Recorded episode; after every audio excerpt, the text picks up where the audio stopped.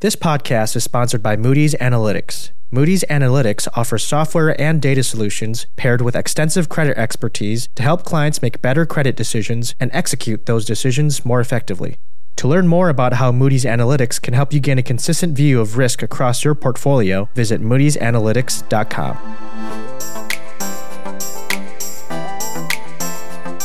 From the Credit Union National Association, this is the CUNA News Podcast credit union people, credit union ideas.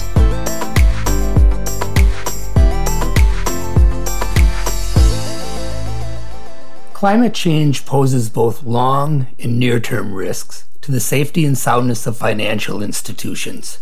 In the near term, consider the increased threat of wildfires in the western United States or the higher frequency of more severe weather events, such as hurricanes and droughts created by the greenhouse effect.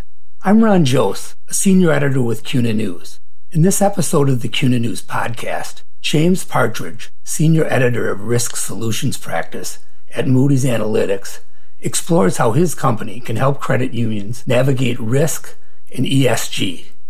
ESG means using environmental, social, and governance factors to measure the sustainability efforts of an organization.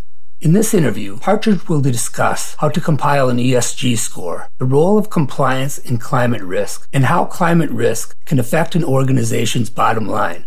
Most importantly for credit unions, Partridge discusses how credit unions can integrate climate data into their lending decisions.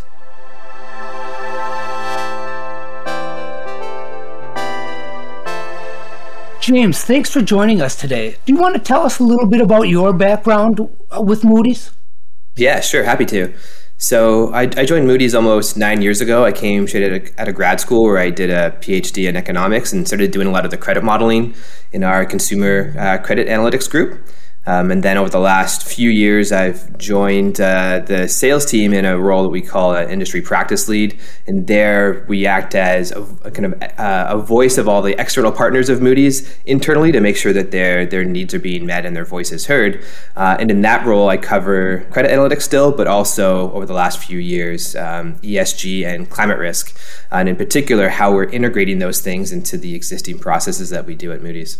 So, just to get started, let's talk about ESG. What does ESG stand for? ESG stands for environmental, social, and, and governance.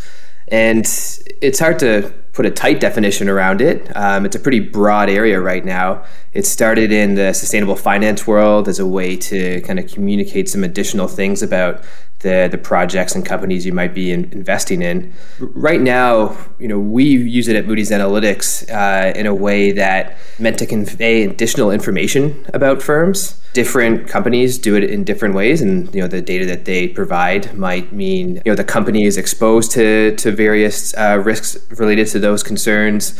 Maybe that's their impact on the on the outside world. That tends to be like the most common way to think about it. You know, the ES and G scores are a set of uh, data points that attempt to describe how that entity, how that firm, company, bank, whatever it is, affects the outside world. So under the E, you could have something like greenhouse gas emissions, which uh, is a measure of how much um, greenhouse gas is emitted by that by that company. So let's talk about climate risk. It's it's an everyday part of life and business, and let's just get level set. What is climate risk? Yeah, so there's uh, all these risks associated with you know the, the current state of uh, you know weather and climate, but also the the future risks associated with moving to a, a low carbon economy right? And so right now we have uh, you know certain risks associated with hurricanes hitting, floods hitting, uh, and that might damage properties. It might disrupt local economies. But then as we move into the future, it is likely going to be the case that we do something to to fight climate change, right? We enact carbon taxes and other carbon policies those are going to uh, cause the economy to rearrange. Things like internal combustion engines becoming less popular, electric vehicles becoming more popular. Those mean kind of fundamental differences will happen in the economy. So employment will go up in some sectors, down in some sectors. We call those transition risks, and there are a few other things that would fall under that as well. Uh, and so, you know, we have those kind of two two sides of it. There's the the physical risk, which is the associated with uh, weather events and more chronic changes like sea level rise or heat stress, and then the transition risks that I mentioned, which are associated with, with moving to a low carbon economy. And then all of those things kind of come together and might impact how credit unions uh, do, do their lending, right? If you're lending to in, in the CRE world, the commercial real estate world, then climate risks are going to have some impact on, on the risks associated with that, that real asset that backs the loan, just as one example. Compliance is always a a big topic with credit unions just because of the resources involved. Are credit unions subject to any ESG or climate risk regulations that we should be concerned with? Nothing major yet, right? So we've just had the first set of kind of exercises uh, around the world for for climate risk for all the different financial institutions. Uh, and in the US, uh, the Fed just announced that it's running the first exercise with the top six banks in the US. So we're a long ways away from you know credit unions and community banks being impacted by by such an exercise, uh, and there they're looking at the climate risk impacting the the operations and lending of, of those institutions. And then on the ESG side, the most kind of prominent set of regulations that that might be enacted are these SEC proposed rules to implement uh, climate risk disclosures. Uh, so there you would be required to disclose if you are a public company any sort of climate risks that are material to your to your operations and to your business. That will not uh, impact credit unions, but you might see some sort of flavors of both of those kind of years down the line. But right now, um, nothing nothing uh, substantial. So outside of the regulatory environment in compliance, I mean, climate risk is has been somewhat polarizing. Why should we care about ESG or climate risk? So I, I think of ESG as an additional source of data that you might want to use to guide your lending and investment. There's the side of it where if you want your lending and investment to reflect the values of your institution, right? So credit unions tend to be more involved in their community, tends to support community initiatives, you know, um, good hiring practices and, and, treating your employees well and, and things like that. That is all reflected in ESG scores. Right. And so if you want to do business with other uh, entities such as yourself that match your values, then you can use this ESG data to find those those companies. There's also a set of risks associated with firms that have poor ESG scores. Remember, the G is for governance. And so it's meant to capture the quality of governance at that company. Poorly governed com- uh, companies tend to do worse. They tend to, you know, default more frequently, tend to have poor financial performance. Not always, but they tend to. Uh, and so it's also a set of data points to, to help with that. So, what is an ESG score? An ESG score takes it can be created in a variety of ways depending on the on the company that does it, right? An ESG score um, is broken down into a bunch of subscores. So there might be one overall ESG score, and then there'll be a score for E, S, and G separately. And then within each of those three categories, you will have subcategories. So I mentioned before under E, you would have greenhouse gas emissions. You might also have some, some other things that are related to the environment. And then under social and governance, you would have things like um, I, I, mentioned the, the fair uh, hiring practices before governance. You'd have you know, the makeup of the board of governors uh, and different kind of data points there right? And then there will be some quantitative measures like greenhouse gas emissions. There will be some subjective measures in there as well, where an analyst will figure out the appropriate scoring for for that uh, that subscore. Uh, and so it becomes this set of you know 30 to 40 data points where uh, it's measuring each of those factors in a variety of ways and then rolling up into higher and higher numbers for ESG and then ESG overall, like I mentioned, so that it can be used in a variety of different ways. So, are there other metrics available to measure ESG and climate risk? Yeah, so I, I kind of covered the, the ESG side of it. There is some overlap with the metrics that might be used for climate risk. As an example, that GHG emissions, greenhouse gas emissions I mentioned, uh, that can be a good shorthand way to measure exposure to the transition risks I, I mentioned before. But then within climate risk, there's a whole host of other data points, right? Um, if you're looking at the exposure to, say, a hurricane, the asset that is at risk, so a building, could be a home, could be you know an apartment, could be an office tower, something like that, will be in a particular location. So knowing its address and its exposure to all the hazards at that particular location is important.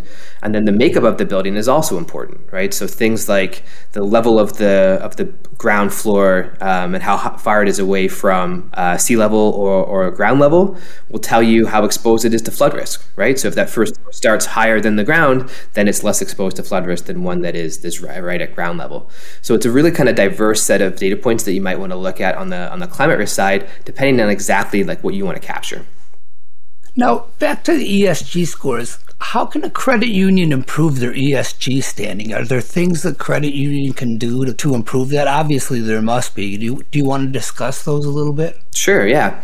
So, I mean, it, I'm of the opinion that credit unions, for the most part, would get really good ESG scores kind of off the bat. They tend to be really involved in their communities, be a positive force uh, in the local economy, you know, support um, maybe minority business owners and, and, things like that, depending on exactly what their the values as a credit union might be. Uh, they're, they're a group of people that, that kind of come together and, and support each other um, at the end of the day in, a, in the, kind of financial sense, right? So a lot of that positive um, force will be reflected in the, the social and the governance scores within uh, the overall ESG score. For the environmental side, minimizing your impact on the environment is something that a lot of uh, entities are already doing, right? And so lowering your your carbon emission or G- your greenhouse gas emissions, excuse me, um, by lowering the amount of energy that you use, you know, heating and cooling and, and things like that, would improve improve that score there.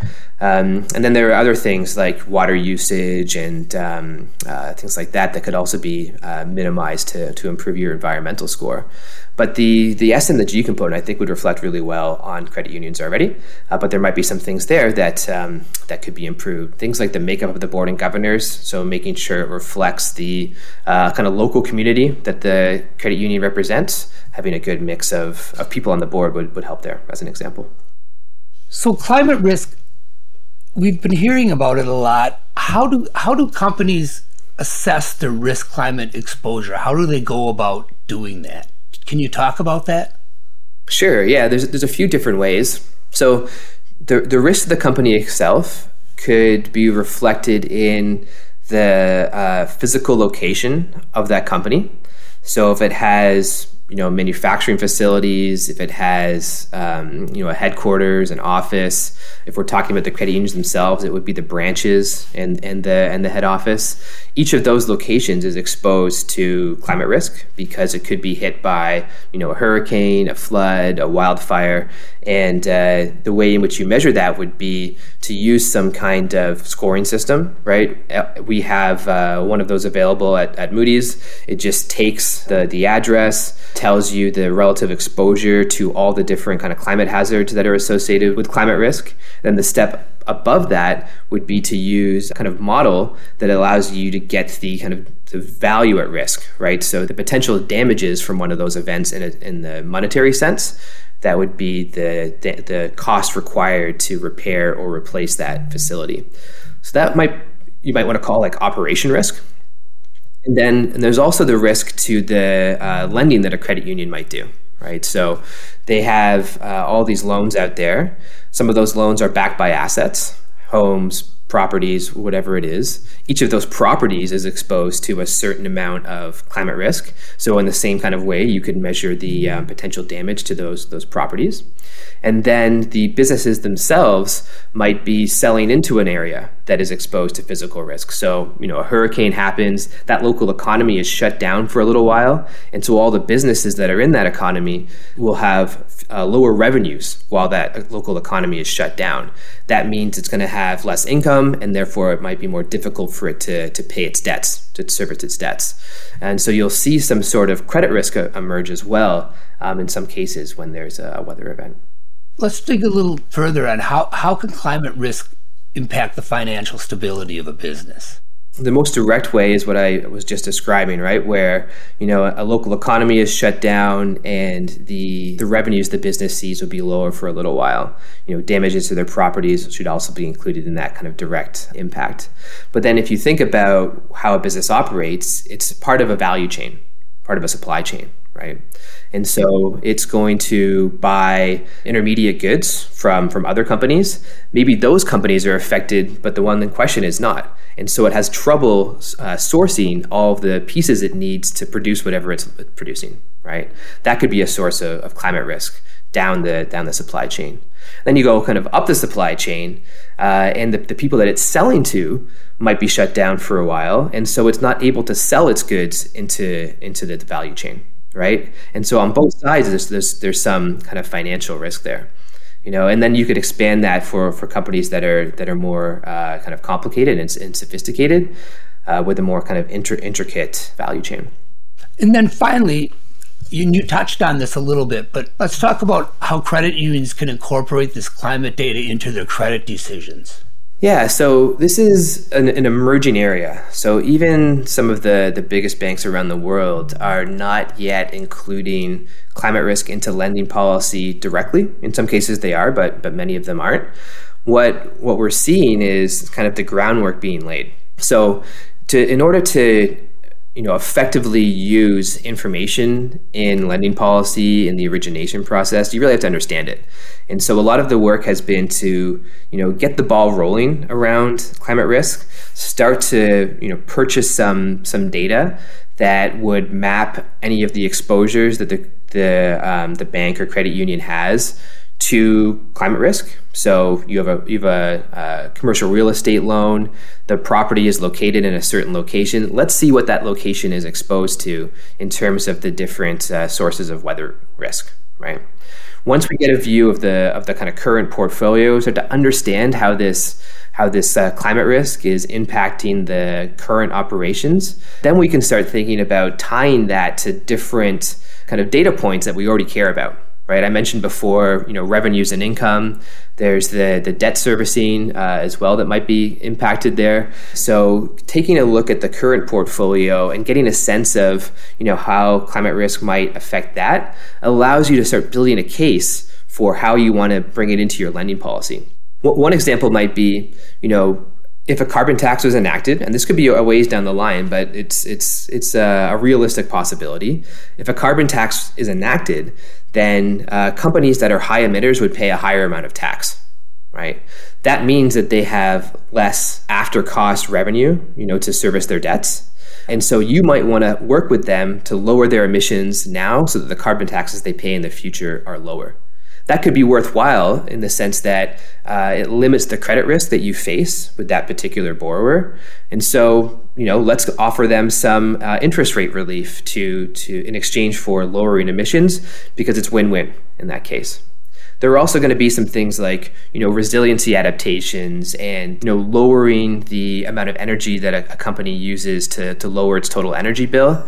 Credit unions can work with those borrowers to finance those uh, kind of adaptations and renovations to, to do so. Thanks for listening to the CUNA news podcast. Subscribe to the show on apple podcasts spotify google podcasts and stitcher radio this podcast was sponsored by Moody's Analytics. To learn more about how Moody's Analytics can help you gain a consistent view of risk across your portfolio, visit moody'sanalytics.com.